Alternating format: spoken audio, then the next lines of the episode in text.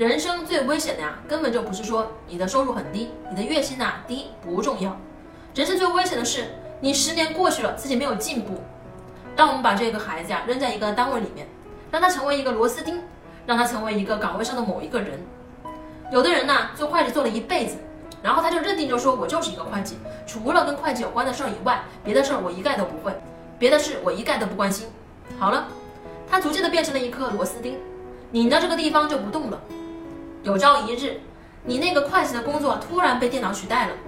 你会发现你什么都不会了。所以啊，从这件事上，我们引申出来，让大家了解反脆弱里面有一个非常重要的一个现象，叫做火鸡原理。什么叫火鸡原理呢？你看火鸡啊，它每天都看到主人到了点就过来给它喂吃的、喂喝的，它觉得主人呢对它特别的好，然后火鸡呢一直认为主人是最爱它的那个人，是跟它感情特别好的那个人，直到感恩节的前一天，主人突然变脸了，杀鸡，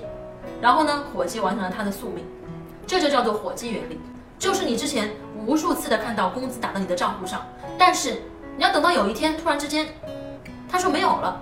在那一刻，你是一个束手就擒的火鸡。还是一个能飞得起来的凤凰，